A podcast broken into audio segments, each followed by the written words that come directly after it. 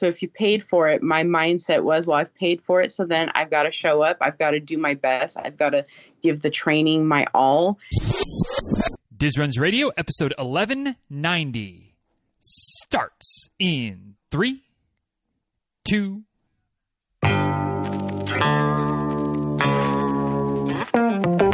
Welcome back to Diz Runs Radio, where I talk with runners from all corners of the running world about running, life, and everything in between. I'm your host, Denny Krahe, and it's just about time to head out the door for an easy run and a great conversation. So if you're ready, then I'm ready. Let's get started.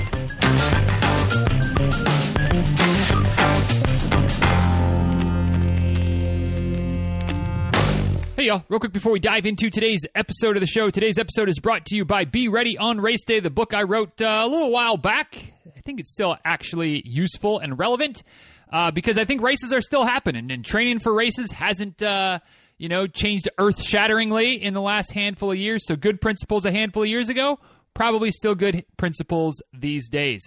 If you haven't heard me talk about Be Ready on Race Day before, what it is is uh, basically a guidebook, a step by step process, the step by step process that I use when someone uh, you know hires me as their coach and, and, we're working together, we're getting things going in terms of you know just getting building the plan, right? Fleshing things out, making it making it happen with the idea of how can we be as close to absolutely perfectly ready on race day as possible what what steps do we go through? How do we adjust the plan as needed? Which maybe maybe is uh, the most important chapter in the book. I don't know. I mean, you know, to each their own. But I think that one's that one's up there.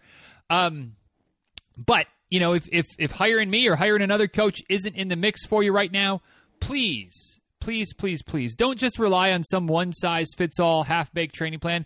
Those things are out there. Obviously, people can use them and, and have have finished races with them.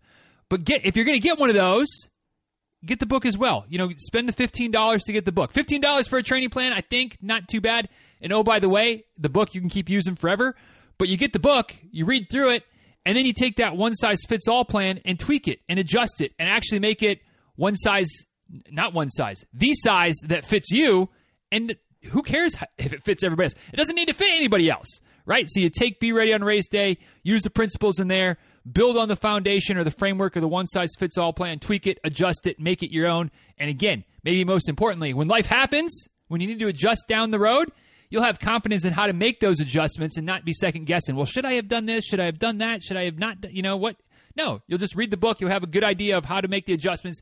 You'll make the adjustments and keep going on towards your race. So if you haven't gotten the book yet, Be Ready on RaceDay.com is the website. You can also get it on Amazon. Just search for Be Ready on Race Day in the uh, you know the old Amazon search browser. One click it, get that Joker sent to you, or, or just get it on your tablet. Right, it'll get show up on your Kindle immediately.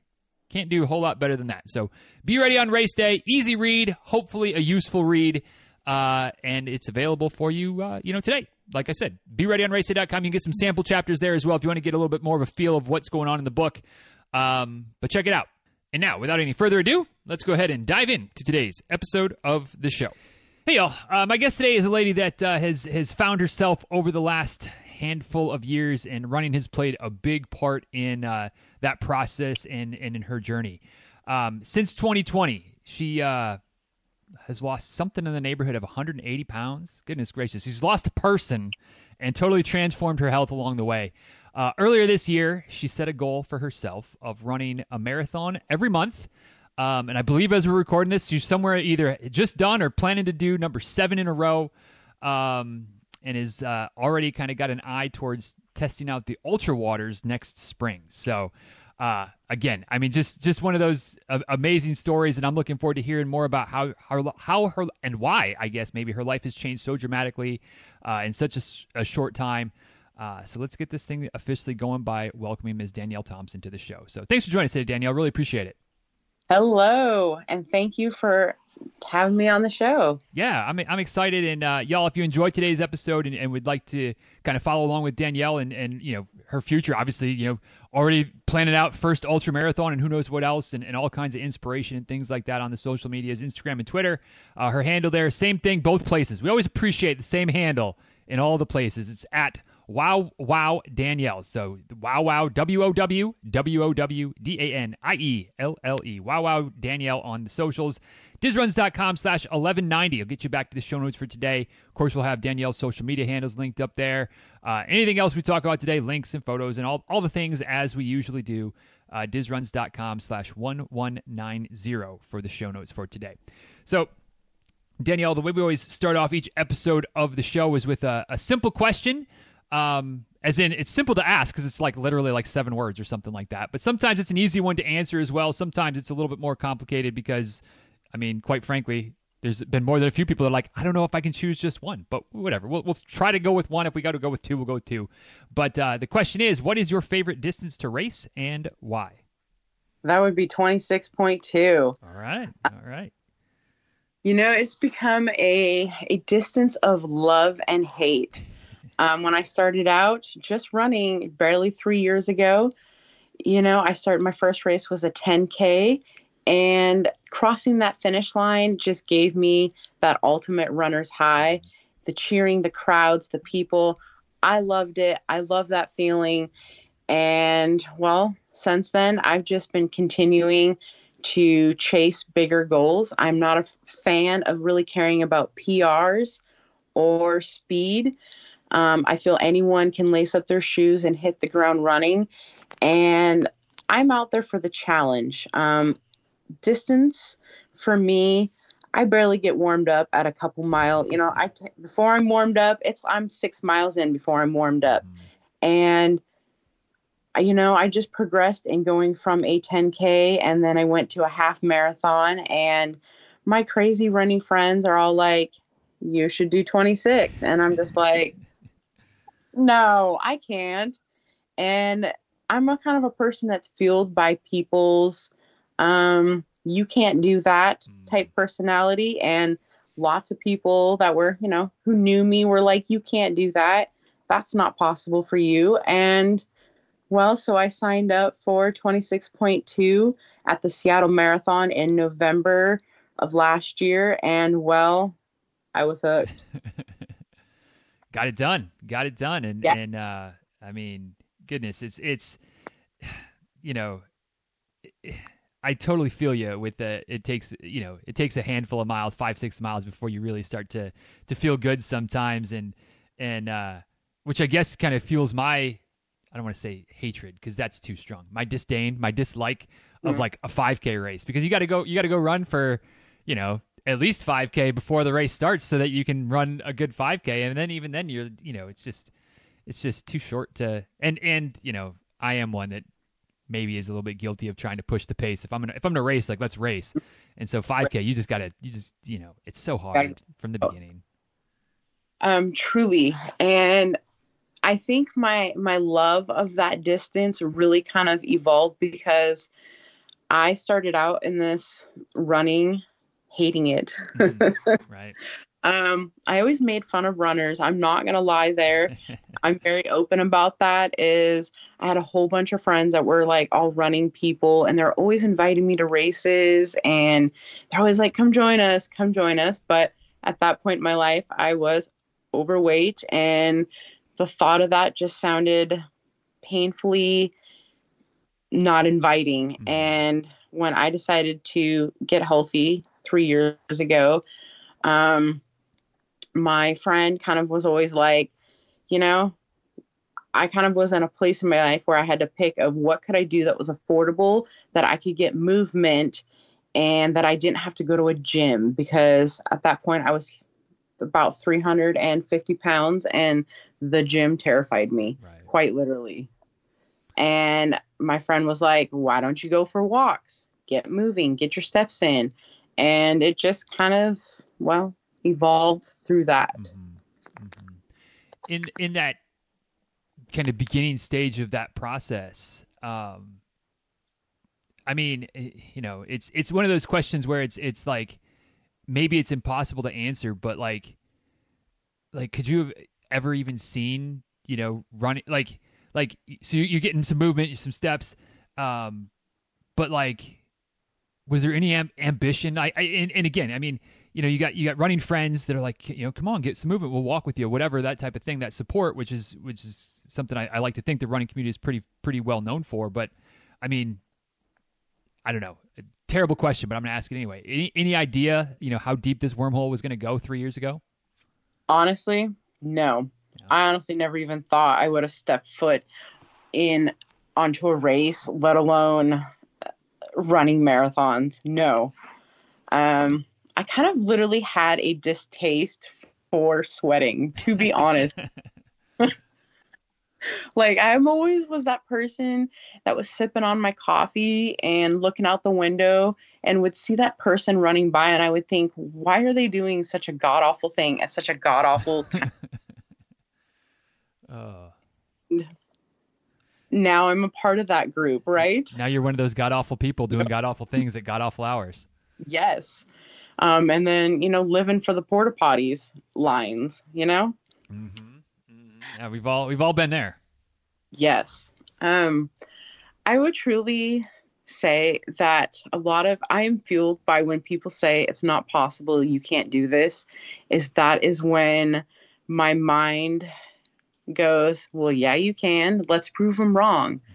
And I like to jump into going into it all crazy. And another thing that kind of sidesteps to that is that throughout this journey, is I'm a person that is fueled by needing a challenge.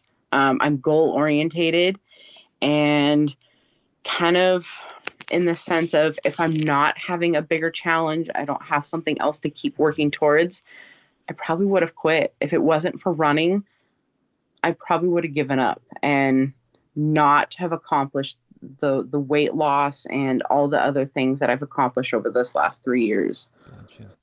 What were some of those, you know, with that in mind, of, of kind of goal goal oriented, goal motivated, um, what were some of those early goals that, that really kind of got you got you started?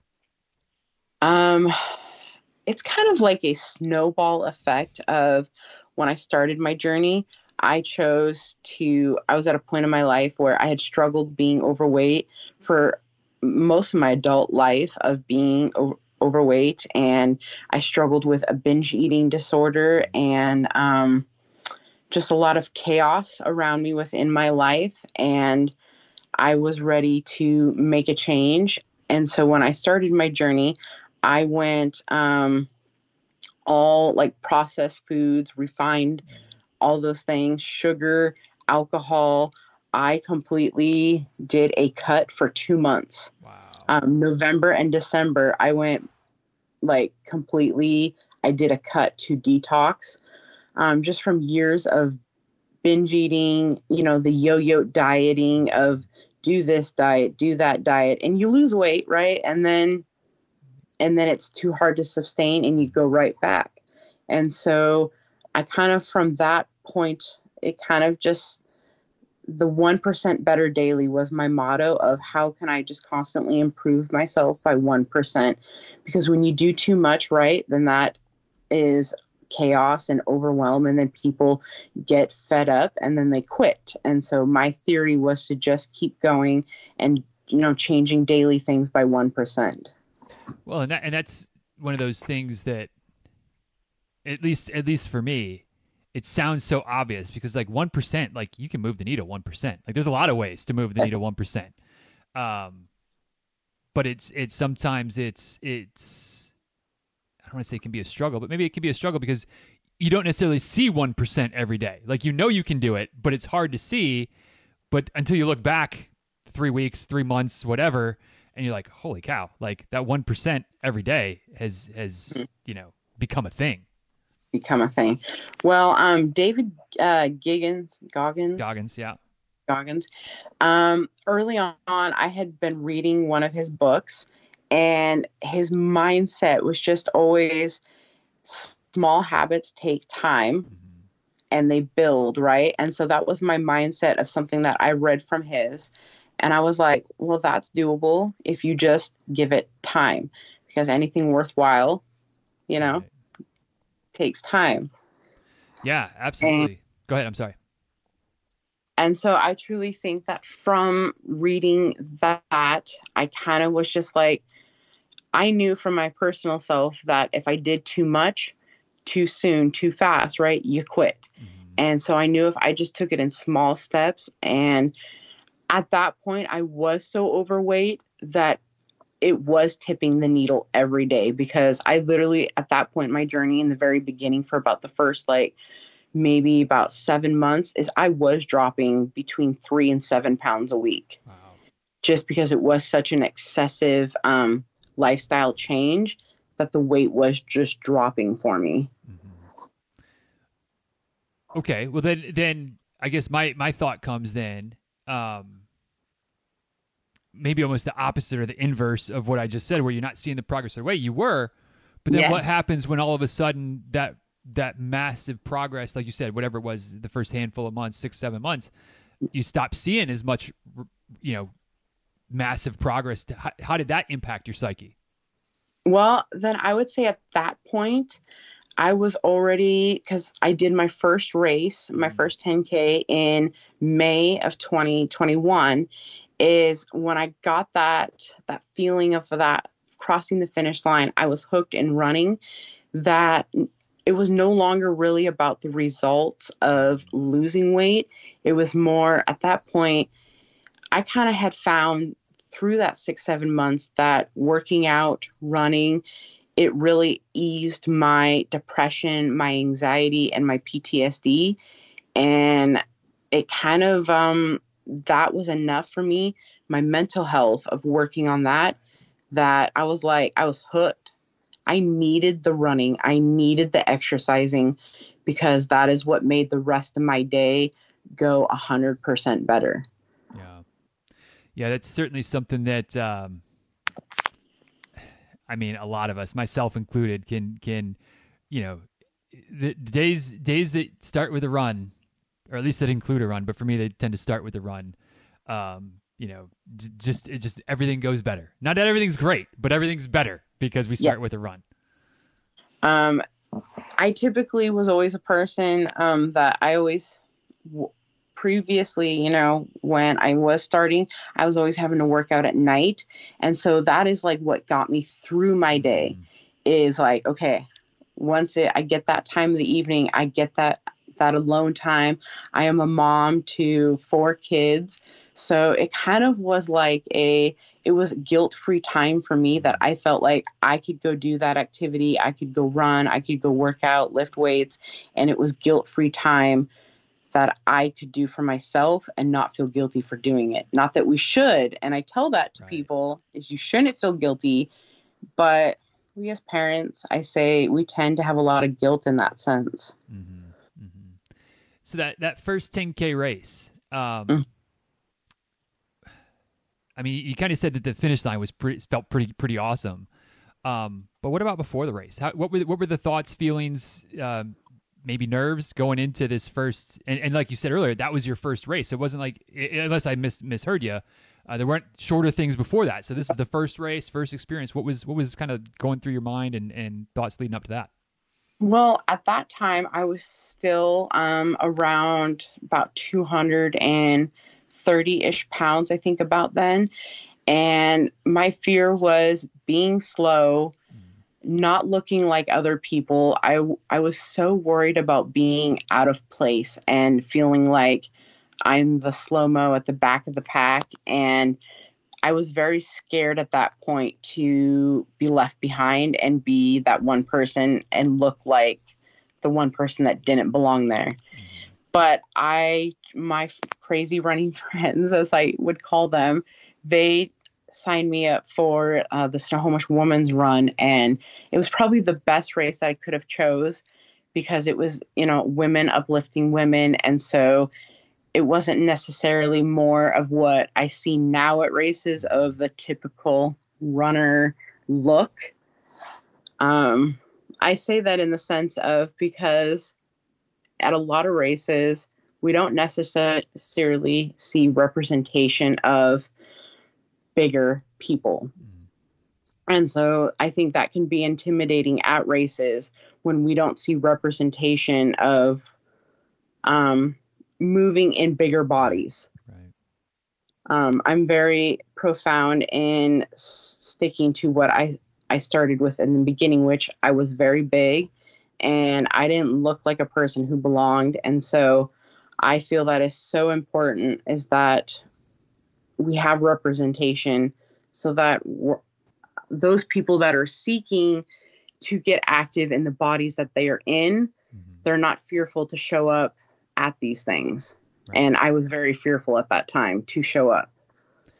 And and when you got there, were those those fears calmed a bit? It sounds like that might have been the case, but but like yes. you see people that look like you, basically, what I'm trying to say. Right.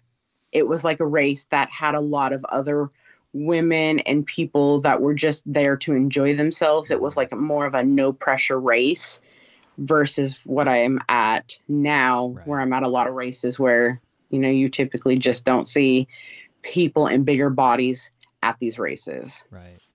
Um, so the, first race experience, I mean, like I said, we, we talked about the finish line a little bit, went well, but like the race itself, go go fairly well.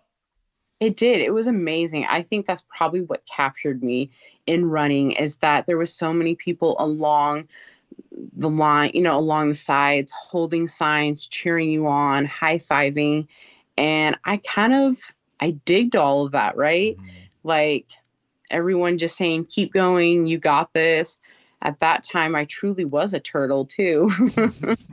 I think I was maybe running like an 18 minute mile um, so I definitely felt like it was a great experience to boost me to say, this is awesome, this is fun, this is a very welcoming community and that's where I went went with that is that I felt it was very welcoming and maybe if it would have been a bad race experience I might have not have right you know continued on well yeah of course because I mean it, it, it at the end of the day um, I mean even if you would have and, and again, I mean, I don't know how hypothetical it, it, makes sense to even get, but like you said, if it would have been a bad race experience, maybe you continue to, to run on your own and, and, and do some of the things that were clearly, you know, changing your life and seeing the benefits from.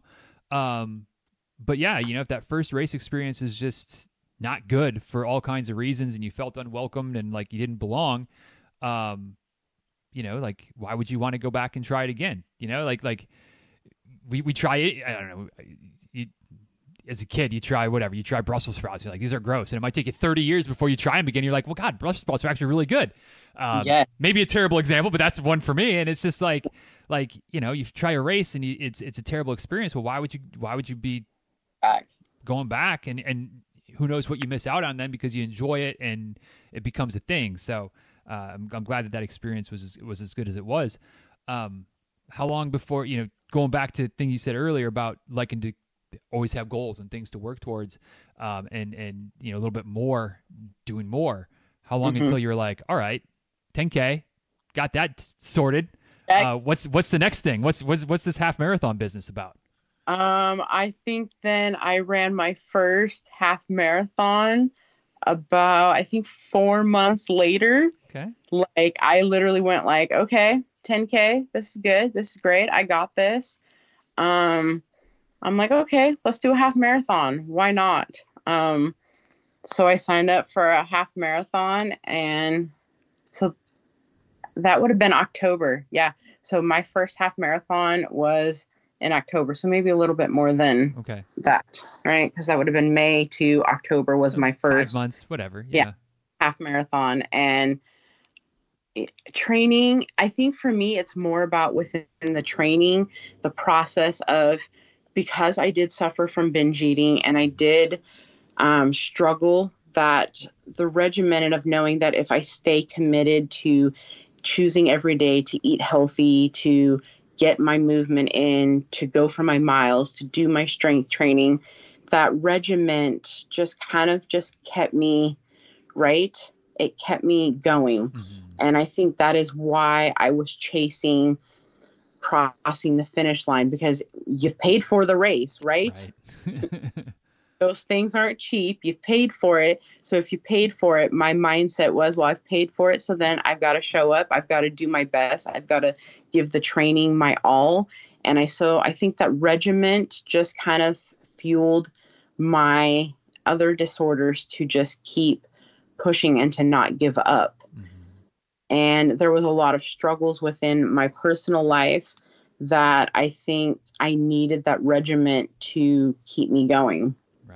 Yeah, there's there's been I mean I've I've said it, I know other folks have as well and and you know, certainly when times are tough where like running is like whether it's the it's the me time, whether it's just the stabilizing, it's something I can count on, and obviously working out, any type of th- those types of, of of activities that you can kind of, you know, like they're there, and and you don't have to question whether they're there, and, and especially, you know, one of the beauties with running, um, is you know the the the road is outside, and so I can get outside and go. Like I like the gym might be closed if it's certain times or d- certain hours or whatever, or I have to get there, and that's a pain.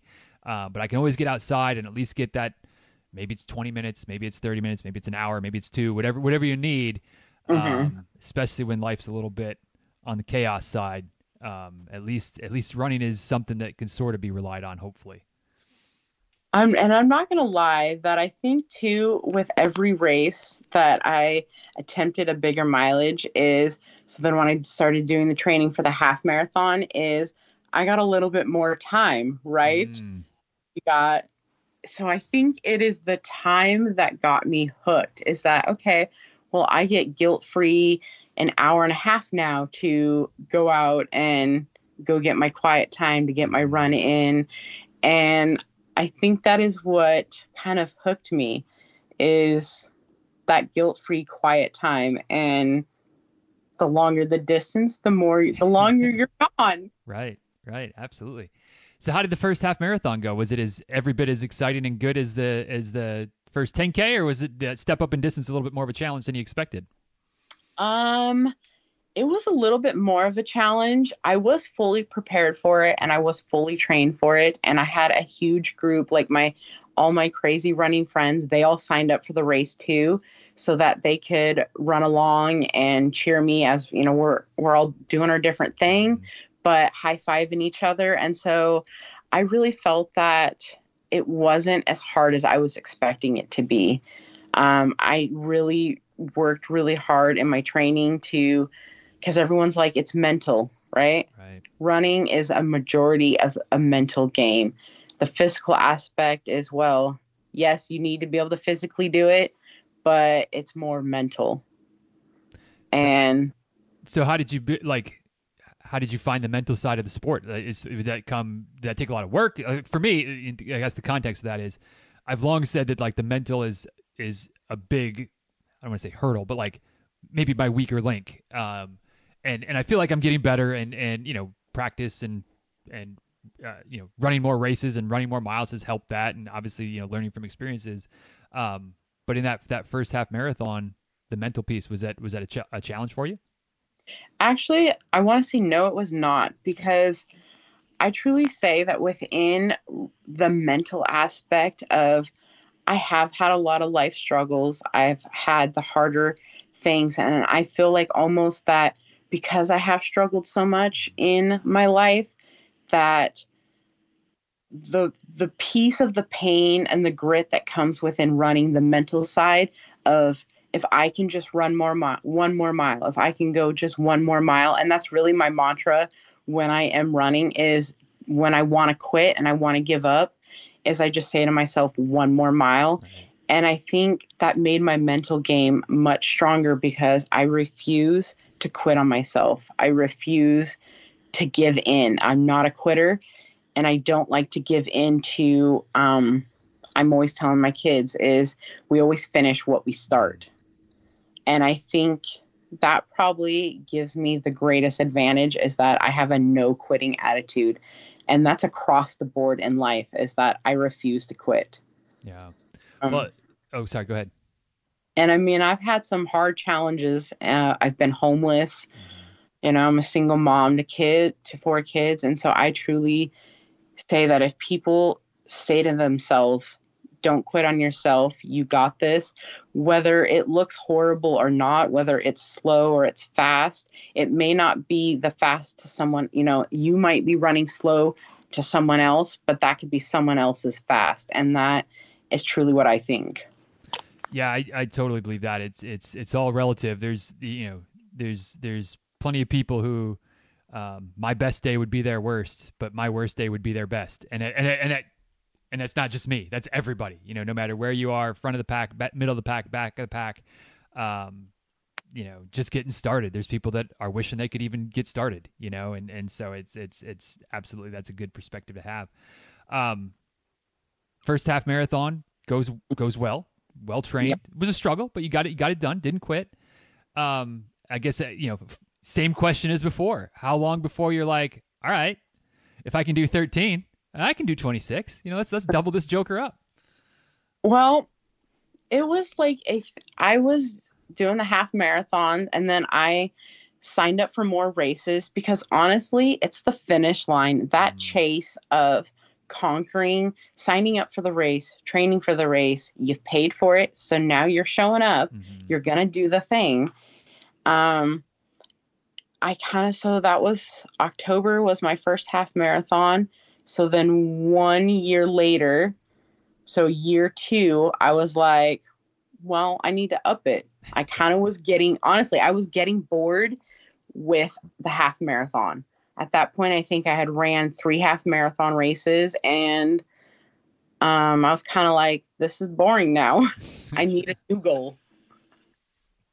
I need a new goal because that is what keeps me going is having a goal to be working towards something a little bit just more unattainable, a little bit harder, and so it keeps me focused and keeps me dedicated on a daily basis. Right. Um Keep getting that one percent. Yeah, that 1%, exactly.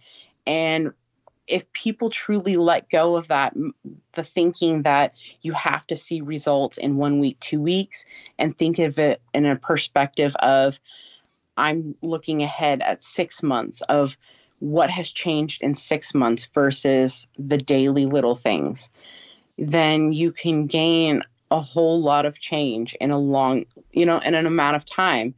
And if people let that fear go of I'm not seeing it right now,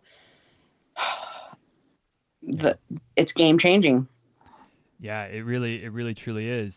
Um, so, how did the, the the build for the marathon go? I mean, you know, we're, we're taking it day by day and, and following the, the steps and, and building as we go. Um, but training for twenty six point two, you know, that's a thing. It's a thing. um, it's a thing. It I took on a um, 20 week training plan. So I spent five months training for it, and um, I think I had by that time, you know, my running circle had grew. There was a lot of different diversity in that group, and they were always talking about the love hate of a marathon. They're like, everyone's got to do a marathon once. It's hard, right? But you got to do it once. And so that is why I chose chose to do it. And I had been following at that time a gal called Sandra Moloch, Big Fit I Run. Um, she had a magazine called um, Run Your Life, and um, her message. She was a marathoner for the Seattle Marathon, and her message of just anyone can be a runner. You can move in the body that you're in, and she just kind of um, her content spoke to me in the sense of it's painful, it's gruesome, but it's also exhilarating. The the distance, um, the pain from it, I think, is what I really why I love it. Mm, mm. Um, twenty weeks of training, and again, I, again, I, I feel like I'm asking the same question, but but just for a different race. But but Lord knows, uh, for at least for a lot of us, you know, every race is different. But certainly, as you step into the new distance categories, you know, sometimes all the fields come back again. So going, you know, getting ready, you know, training has gone hopefully fairly well over the course of 20 weeks. Um, it's race day. What, what, or maybe the day before, a couple days before the race. What, what are we thinking? How are we feeling? What's, what's the mindset going into the first 26.2? I was ready. I was ready to crush it. Um, I was like, yes, I got this. I don't know that I'm 100% ready. I'm like, but I was ready to go crush it. That night, I barely could sleep. I was so nervous. I think I literally managed two hours of sleep Mm-hmm. just from nerves and and my I don't want to miss my alarm, right?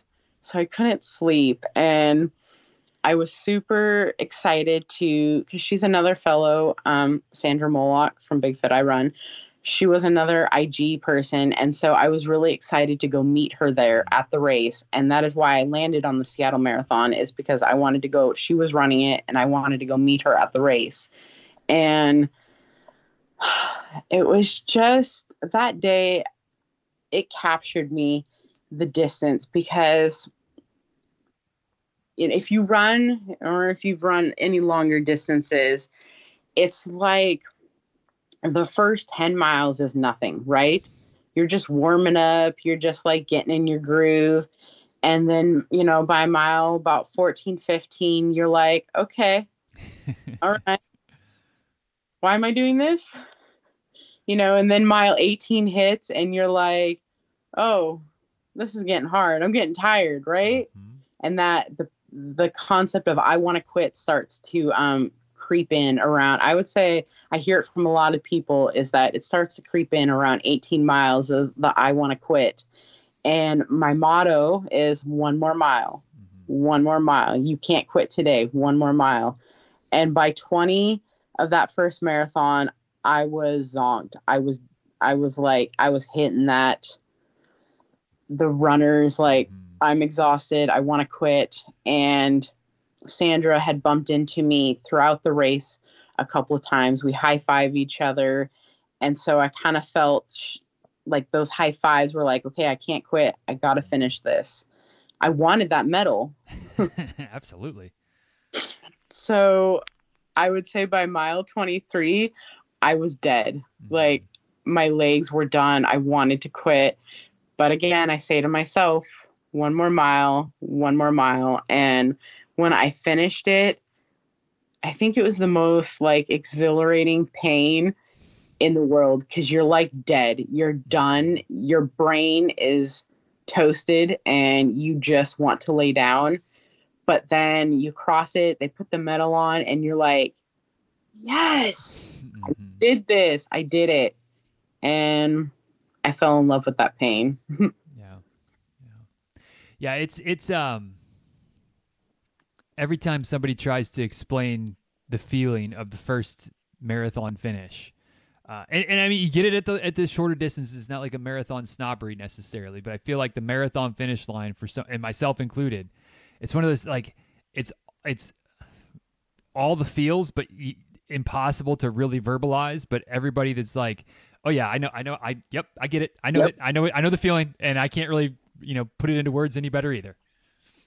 Truly, you really can't put it in any other words, and I feel it's different for every person, but it's the you you've conquered it, right? You've gone through 26.2 miles of pain, and I I'm not gonna quit. I'm gonna get that medal, and then you reach those last few steps, and you're like, yes.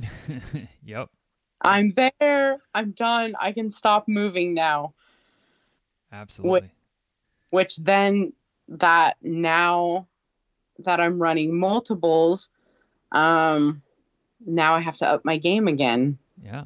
Now I'm kind of getting stationary in 20.2. oh, that's a slippery slope to be on, Danielle, because it, you just, you know, there's there's never a there's, there can potentially never be a finish line. You just keep going and keep going and keep going and whew.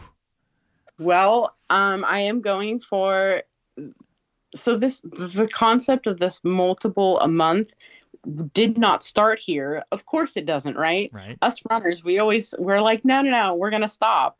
No, yeah. I, I only so, laugh because I've been I've been around this long enough to know that like yeah right. that's what we always think but like yeah, yeah, I don't even think that anymore. I just know I recognize. Yeah. You recognize like yeah. So a friend of mine my one of my crazy running friends was like you know there's this thing called the marathon maniacs. Mm. and I was like marathon maniacs? And she's like yeah there's these there's a group of people that, you know, by running XYZ of multiple races in a row, you get a Bravo, right? You get to pay for another thing you get to pay for. and you get to pay for it, but you get to call yourself a marathon maniac. And I'm like, oh, yeah? Well, well, so then I had to go home. I had to look it all up, and I'm like, well, okay. I ran 26.2. I can do this again and again, people are like, well, why can't you just go out for a run? I will tell you what, I'm one of those people that I'm just lazy enough mm. that without the signing up of the cost behind me for the race and all those things, that I won't go out for a long run. They're like, well, why can't you just go out for a long run? And I won't. Mm-hmm. I just, I won't do it. And so I need to be signed up for races. I need to be having that goal of, well, I signed up for it. I paid for it. I'm not losing that money. Right. So I have to do the work and I have to show up. And so I kind of was like, all right, marathon maniacs, three marathons in 90 days. I'm like, so that's one a month. I can do that that sounds like fun. And so, so, so the obvious question, which maybe is what you're getting to, why, like, why make it twelve? If if three and if three and three will get the job done, why why go twelve and twelve? Well, okay. So then another, I'm I'm at my second marathon. I was at my second one, and throughout the course, I hit um I, I had to scramble. I was originally my second marathon was supposed to be BMO up in Vancouver, but I had some stuff happen at home. I couldn't get up to it, so I had to scramble and find a different um, marathon that was, you know, within a close, reasonable distance and in my time frame. Mm-hmm. And so I found one that was just across from me, not too far, but I had no time to prep for the race. I had no time to look at the course, and it was an all literal uphill race. It was 26.2 miles of just gradual, complete uphill. And it was brutal. And I hit my wall at about like literally 13 miles in. And there was a nice lady that was passing me, and we started talking. And she was a marathon maniac. Mm. Well, I in in I don't know if it's in her defense, but in nobody's doing a 26.2 mile uphill unless they're a maniac. So they like it, it had, the shoe has to fit that it's a mania, a marathon maniac mecca right there. Right? I was like the shoe just had to fit on this one. And we were she was talking to me. She was an older lady and so, you know, she was able so I wasn't keeping her back by, you know, her running with me and she was like, "Oh, so you know, we were talking about goals, and I was like, well, this is my second marathon. I'm I'm attempting for three and ninety for the marathon." She's like, "Well, I'm attempting marathon number eight for the marathon maniacs," and I was like, "What do you mean?" She's like, "Well, they have a bigger goal of the extraordinaire of you can run twelve in a year, and it's an even bigger title." and you get an even shinier medal and a bigger Bravo. And I was like, well, okay, that sounds better. And here we are, halfway halfway through. Are. Here we are, halfway through, and halfway through now I'm kind of like, well, we us we're we're always running, you know, we're always planning, we're always like, well, what's the next thing? And my mindset was like, okay, not that I don't not that 26.2 isn't still hard right now, it's still hard. But I'm like, I'm going to need a new goal after I finish 12. I can't not not have another goal. So I was like, well, let's run an ultra. Yeah. Yeah. Let's throw that in. That sounds fun. Yeah, well, I you know I shake my head and kind of chuckle, but like, yeah, I've, I mean, I've pretty much done all those things too. So I, you know, I, I whatever, like, I, I laugh because I know, I know, I know the the process and I know how this this all plays itself out. Um, curious, Danielle, if uh, and, and like you said, marathon it's still hard. I don't think the marathon ever gets easy. It, maybe maybe it gets easier, but never easy. But I'm curious if running one a month has made it get a little bit easier for you, or at least maybe the logistics and planning, or just kind of how is it different when you know that, like, all right, I'm running one, and next month I'm running another one, and next month I'm running another one? I would definitely say, from a logistical standpoint and all of that, now that it's it's like I've become a robot. Like I have the plan, I have my strategies down. I mean, I'm going to be on number seven here in in September, so I feel like I finally have gotten my groove in the sense of all my strategies. I know what I'm doing. I know what to expect. I know where I'm going to hit my. I've been able to now plan. And my last two marathons have actually gone very well. meaning I haven't hit the wall. I've properly hit all my different my fueling gels. I've hit all my electrolytes, and so I'm not running out of energy at the end.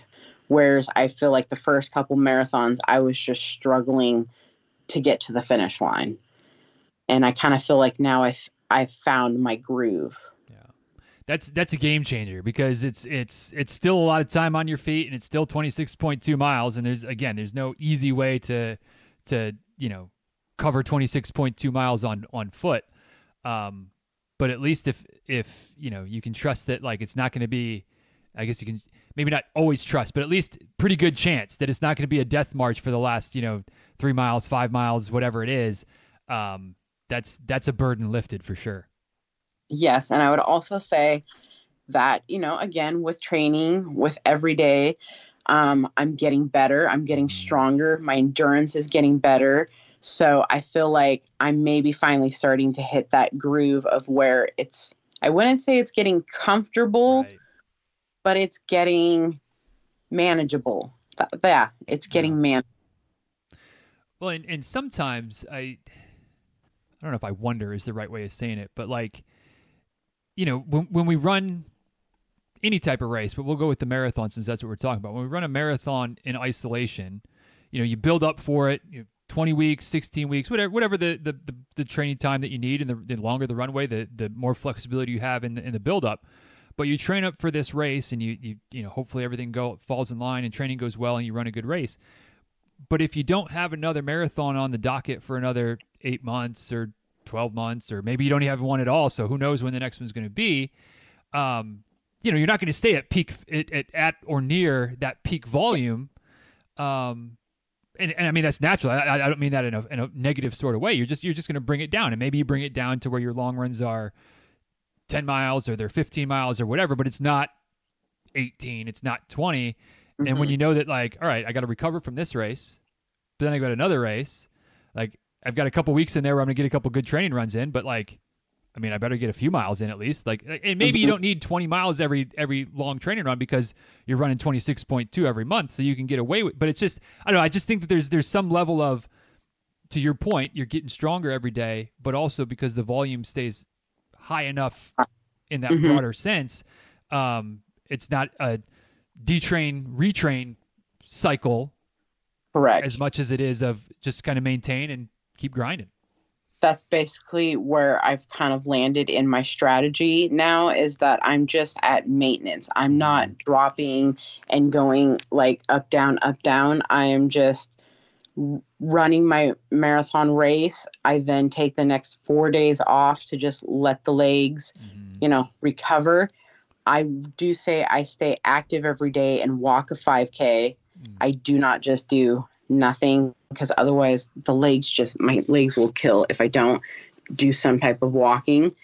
Um, and then I will hit races are always typically is on Sunday. So then by Friday I go and start my typical weekday run. So mm-hmm. I run a 10k during the week and then I do rest day on Saturday, but then I walk a 5k on Saturday and then Sunday is my long run and I stick to trying to maintain about 13 to 18 miles on my long run, just depending on my schedule with home. So, which is that's which is perfect. Uh, yeah, you know, you get to fit it into the schedule and life and all that type of stuff as well, obviously. But but again, I mean, you know, with the fact that you're never that long from a marathon in the past, you're not losing Correct. all that fitness by staying yeah. active and, and maintaining. So like, you know, some 13s, some 16s, and 18, whatever how it shakes out. Five weeks later, good to go 26 again. Yep, and that's basically where I've landed in that is that I'm like I don't need to overdo it. I don't need to train anymore. I'm at train. Mm-hmm. I'm there. So it's just about maintaining and keeping those legs fresh and saying, "Hey, remember you got to do this." Yeah. Yeah. Um shifting gears slightly from specific races and kind of the specific progression to to maybe zoom I don't know zooming out maybe a little bit, but as we're as we're getting close on time, ultimately I got you know don't want to take up all of your day today. Um, you know, in the last in the last couple few years that that you know running has become a part of your life and and obviously a big part of your life and and lots of changes in general. Um, it sounds like things went relatively smoothly, at least from a running perspective. Um, have we glossed over some some some more challenging moments? Have there been any injuries, any any real struggles on the on the running front in the last you know two two plus years that you've kind of been in the game? Um, so because of my friends, they're you know they're all the runners, and I've kind of just picked. I have a medical background, mm. um, so I get the mechanics. I get treating your body well, right? And with getting healthy, I've chosen you've got to keep yourself healthy. And then all my running friends around me, I see injuries, injuries. And what comes with injuries is lack of mobility, mm-hmm. right? Lack of strength. And so when I did start my journey, I got very big into lifting and strength training because that that was a big calorie burn, you know. Mm-hmm. All the, everyone says it do your strength training. So I was already hooked on strength training. So it wasn't, I noticed that a lot of runners struggle with strength training and mobility. And just being in the healthcare, I am big on staying flexible. So, in that sense, for me, it's not been an issue because I do yoga daily. I do my strength training. I and I do my um, mobility exercises every day because I do want to be injury free. Yeah. Um, I kind of I, I chuckle sometimes with runners when it's a it's I chuckle because when because I want to shake them and say, well, why aren't you doing your mobility? Why aren't you doing 20 minutes a day of simple stretching? Why aren't you stretching before your runs? Why aren't you stretching after? Mm-hmm. I understand the mechanics behind why it's so vital, yet so many runners don't actually do it. Right. I I I chuckle at myself because I I preach all these things and and I'm at, at best half baked at, at following through and actually doing them. Um, but I almost wonder, and, and I'll ask your opinion on this, and if, if you've thought about it before or, or, not. Um, but maybe the reason it's, I don't want to say the reason, it's easy for like, for me, it's like I want to run, right? And like I want to strength train and I want to do the other things, but like I prioritize the run, and if the other things fit into the agenda, they fit into the agenda. But like running kind of came first, and then I know I need to do these other things. Because you were doing those other things kind of as you got into running. Mm-hmm. Um, almost like when you get a puppy, you can train. You don't have to train a, a, bad habit out of them. Like you just train the good habits. Like like you were doing that from the get go. So then you start adding running in, but you're already doing the strength training and you're already doing the, the yoga, the mobility too. So it's like it's already just part of the routine or part of you. You have your kind of schedule. You're not trying to add something new after the fact. If if that logic of somehow I don't want to say it's not. I guess maybe not doing that stuff is a bad habit. But we like running, so we're just going to keep running until we have to do something else. But you started from the get go, so like you just keep keep on keeping on. I truly think that that is like the biggest blessing for me is because that was something I was doing in the very beginning before I was actually considered as a runner, mm-hmm. right? And it was just already in my mindset. It was something that I already had to do. It was already on my checklist and I couldn't not do it because I did en- I do enjoy weightlifting and I do enjoy the strength training side of things. So I was like, well, I can't not do that. So mm-hmm. I guess in that retrospect, I was lucky because it was already in me to do it. Whereas I just hear runners left and right. I hate that. I hate that. And it boggles my mind because I'm like, I get to take out all my anger on the weight. See, and I can't even say that I hate doing it. I enjoy doing it. I enjoy the feeling of of I guess I don't necessarily enjoy the soreness, but I kind of do, right? Because it's like a job done, and like I, I know I'm getting stronger as a result of it. Um, and yet too often it's just it's it, like I said, I don't make the priority of it. Like I, I get my runs done first thing in the morning, and then it's like, mm-hmm. oh, I'll, I'll use strength training as a break somewhere during the workday because I am lucky enough to do this for a living, so I work from home, and like I can I can control my schedule. I can I can get a strength training session in later this afternoon, and then it's you know there's this email or there's this that thing or there's this other thing, and then pretty soon it's dinner time. It's like oh shit, I haven't done any strength. Oh well, I'll get it tomorrow, and then you know we know how that but, goes. Yes. Well, I do have a mindset for you on that. Please. so I have this theory of if you schedule it in, right? You put it on your calendar. You you put time in your day to answer your emails, to go on to social media is if you put it on the calendar, you schedule it in, then it's that thing you've got to check. I am a person that has to check the boxes every day. Mm-hmm. Have I done this? Have I done that?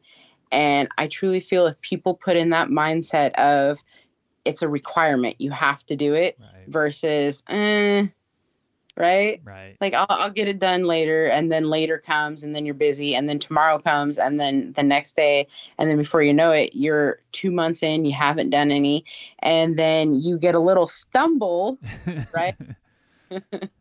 and then your injury, then yeah. you have an pop in. And, and then you have no choice but to do it, and then and then the whole cycle repeats itself because you're like, all right, well, I'm feeling good now, I'm strong again, I'll I'll get to it. Yeah, no, that's that's a good that's a good one. Just schedule it and non-negotiable. That's truly how I say it. It's, it's you've got to just put it in the mindset of it's non-negotiable. It's a requirement. Because do you all enjoy being, you know, having all these injuries? Like, I'm like, do you enjoy? I've asked this to people who repetitively. I have some a friend of mine that's a runner, and she's like on injury number five for the season, and I'm like, uh, you you do know what could avoid this, right? Right. Right. You know, I'm not saying that I can't get an injury, but by doing the right things, right, you can prevent injury. And honestly, my my goal with that is that it's the long term goal. Is I would like to be 80 and still running, yeah. right? But if we don't do the work now, right, then we're not going to be able to run at 80 if you don't do those things now. Right which which goes back to the one percent. You know, can we get one percent a little bit stronger, a little bit more mobile, a little bit more like you know and and how that plays off as the miles creep up, as the age as the age number keeps creeping up. Like, yeah, it's it's the little. I call it the little things, but it is a little thing, but it's a uh, big thing. It's the little things, but it turns into a big thing if you don't do it, and then you have repetitive, chronic yep. injury. Right? Yep. yep. Yeah. Don't want to don't want to do that if we can avoid it. So, um, well, good. I'm glad that you've been, you know, as as healthy, avoiding injuries as you have been, and, and clearly you've got a good a good routine there. So keep on keeping on and keep spreading the word on scheduling it, making it happen, because uh, there's there's a fair few of us runners, and again, I'm firmly in this camp that like that know we need to do it, but we don't always do it, and so those reminders are always helpful. So do it. Yeah, schedule it. it in. I'll do it. Non-negotiable. Yes, ma'am. Uh, last but not least, philosophical question, um, which is kind of like the introductory question. We'll make it very open ended and, and kind of let you let you take it where you want to go from here.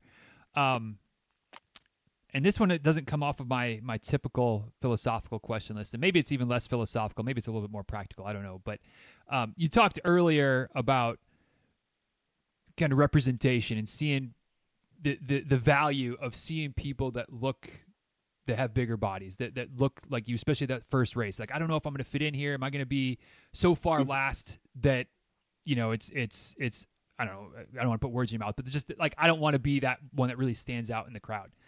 Um, and so I guess guess my my kind of closing question is is for those of us that that that have been running for a while, maybe for you now that that you I don't want to put words in your mouth again, but maybe you blend in a little bit more, or at least don't don't feel like you stand out as much as you maybe felt like you would have two years ago.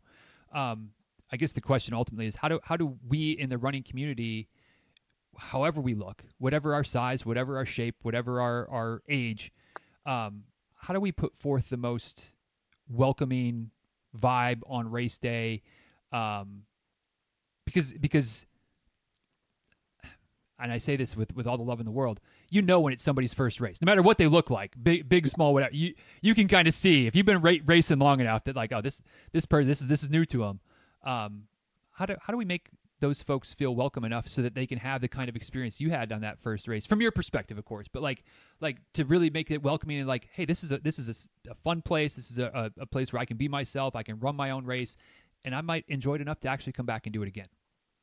Um, so for me personally, at races, um, I definitely do like to look out for that person that definitely looks like the first, you know, that's their first race. And, you know, I just always like to go up and introduce myself and say, hey, how, you know, your first race or, you know, how's your, you know, your day going? And I like to be that person that welcomes them to joining in. And, you know, if they open up the chat to wanting to talk, that's great. Um, my big thing is I always try to, along the course line, right? Is so here's my thing is I am that slower person on the course, right? The faster runners, they're zooming past me. And in an odd sense of a way, I get annoyed. And I'm just going to say it from a ter- team turtle standpoint. I get annoyed when all the fast people are just zooming past me and they say things like, You got this. And I get it. It's coming from a place of they want to say, You got this, you can do it, right? But I also then feel like it's like them saying, like, in a sense, like I kind of feel it's like them patting themselves on the back, like, hey, I'm zooming past you. I don't want to feel bad for zooming past you. So I want to say, you know, you got this. And that kind of irritates me a smidge. And my motto is when I'm running along and I see maybe someone struggling or I see someone going slower, is I just say hi or I just say, have a great race. Mm-hmm. You know, things that are non in the sense of referring to pace because it annoys me to a sense but and maybe maybe i'm taking it in the wrong way but and maybe runners don't mean it in that sense that are zooming past but i kind of find it annoying well that, and that's that's a good that's a good thought because it, it is one of those things in and not to go too morbid but i, I feel like uh, it's not. I'm not going to go morbid at all. But like like sometimes we say things to help ourselves feel better. Um, mm-hmm. And, and it doesn't help the person who's and again not just in running but in, who's in yeah. the struggle who's in the is in the rough patch. And maybe it is a, a, as as a running situation. Like like my my uh not to not to hijack your your philosophical question my my pet peeve is always like you look great. It's like I know that right now like like if I'm struggling or if I'm at mile 22 mm-hmm. like I don't look great. Like that's no. You're lying to me. You're lying. Um, so and, and almost would be better to not say anything else, or to your point, like, hey, good job, you know, like like have a great race. Like that's that's that's a simple one, you know, like like yeah. and, and it's hard to take that one the wrong way. So um, I think that's a that's a good perspective of just like keep it keep it keep it simple, keep it encouraging, but not like anything that could possibly be demoralizing or demeaning or like like you know you got this. Well, yeah, I know I got this, or yeah. I don't know if I got this, but it, you telling me I got this doesn't make a difference one way or the other. Correct. And I just truly would love to see more of the running community not be so hyper.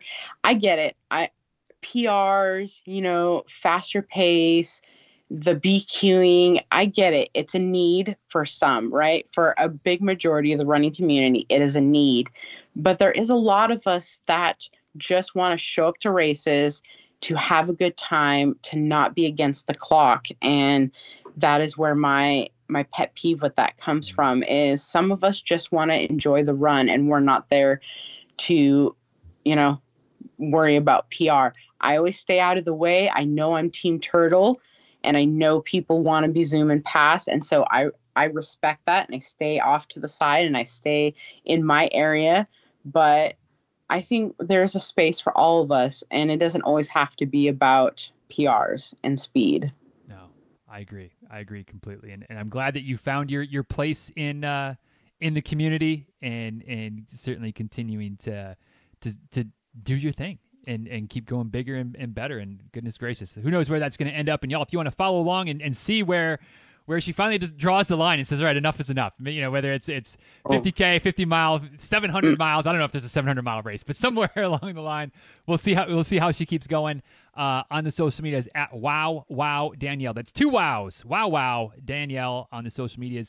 Dizruns.com slash 1190. Dizruns.com 1190. Links, photos, the whole nine as per usual. So uh, Danielle, thanks for for making the time today, getting up early. The kids stayed asleep. We were worried about that beforehand. It was it, I probably jinxed it now, but we're about we're about done. So they can, from my perspective, they can wake up. For your perspective, hope they stay asleep for a little while longer, a little more peace this morning. But uh, thank you for the time today, my lady, and and keep keep doing your thing, keep pushing yourself, keep getting one percent stronger every single day, and uh, maybe I don't want to say maybe most importantly, but certainly continue to inspire folks along the way because you you, you do a great job of that. And uh, I'm glad we were able to connect and maybe do this again at some point down the road. But but thank you for your time today, and, and nothing but the best going forward.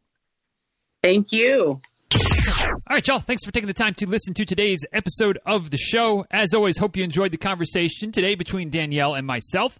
And uh, also, as always, if there was something that stood out to you, some little little nugget that you're still chewing on, some little takeaway, if you will, I'd love to hear it. I'd love it if you share your takeaway from today's episode. Ha, threw, threw you for a loop there, didn't I? Yeah, I kind of threw myself for a loop. Anyway, it happens.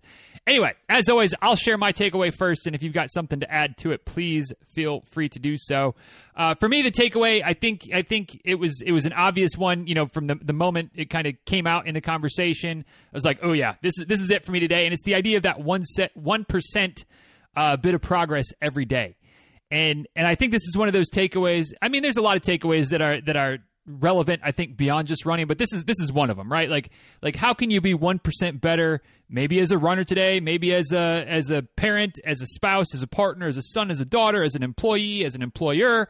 Um you know how can how can you move the needle in as many aspects as your life in your life uh, as possible just 1% and and I think if I'm honest and I look at I look at myself I I've I've gotten into a position um, in a lot of areas of life, quite frankly, if we're being perfectly honest here, where where things are pretty good, and and maybe not completely intentionally, but maybe somewhat intentionally, I've I've allowed myself to get a little bit complacent, right? Like like to tread a little bit of water, and in theory, like that's not the worst thing.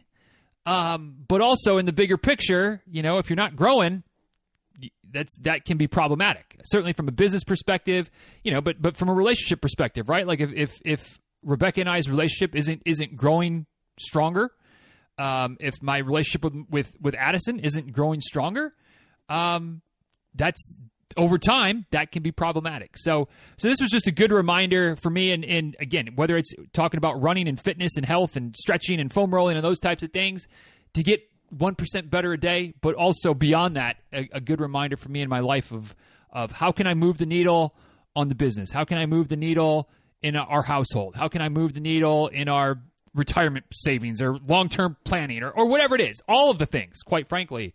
How can I get 1% better in as many areas as possible every single day? And trusting that 1%, like we talked about with Danielle, it's, it's, it's maybe not obvious from day to day, but when you, when you look back six weeks, six months, and heaven forbid, six years, if you can do 1% most days, every day for six years, got something. You got something. Um, and of course, obviously, if you continue to expand it beyond that decade, two decades, um, pretty powerful. Pretty powerful by, by just getting 1% better every day. So that's my takeaway. Just that reminder of, of how can I be pointed in the right direction in as many as many facets of life as possible 1% every day, and keep doing that. Keep showing up. Keep being consistent with that 1%. Game changer. Game changer. So that was my takeaway. What about you? What stood out to you from Danielle's story that uh, was your takeaway for today? If you're willing to share it, I'd love to hear it. At DizRuns on Twitter, at DizRuns on Instagram, at DizRuns on Threads. I guess I guess we got to say at Diz runs on X. I mean, I don't know. Whatever. At Diz runs on the social medias.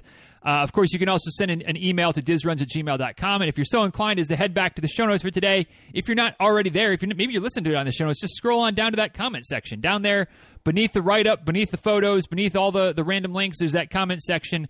Feel free to fill into your little heart's content what stood out to you from today share it, and I would love to to read it and hear it and respond and maybe maybe spark a conversation because always always fun when that happens as well. Uh, but dizruns.com slash 1190, dizruns.com slash 1190 will get you back to the show notes for today if you're not already there. And of course, again, that comment section down there at the bottom. So with that, we'll go ahead and wrap this one up, y'all. Be ready on race day. It is available. There is a link right there on the, the show notes page today as well, up, up in the corner. If you listen, if you're looking at it on a proper computer, it's up on the corner. If it's on your phone, you might have to scroll down a little bit. It's one of the sidebar scenarios. Uh, but you can click click on the, the book cover, and uh, like I said, that'll take you to BeReadyOnRaceDay.com. You can get some sample chapters, or if you're just like, yes, this is what I need. I need this thing to help me make a generic plan, not generic. I need this to ma- help make a generic plan, a one size fits all plan, make it my own. Be ready on race day. Just search for that on Amazon or Kindle. get yourself a, a, a printed copy in, I don't know, what's take? Two days, three days, something like that to get to you, or a digital copy. It'll get there immediately. One way or the other, get yourself the book, put it into practice, because that's what matters the most. You can, you can read all the books you want, but if you don't put it, what you're learning into practice, it doesn't really move the, doesn't really move that needle 1% for you. There you go. Look at that. How's that for a tie back? Almost like I've been doing this for over nine years. I don't know. Anyway, be ready on raceday.com or be ready on race day on the Amazons. And with that, we'll go ahead and wrap this one up, y'all. Thanks for the time. Thanks for the attention. Thanks for taking Danielle and I with you today. And until next time, be well. Take good care. Thanks again for listening. And uh, we'll talk soon, right? Later, y'all.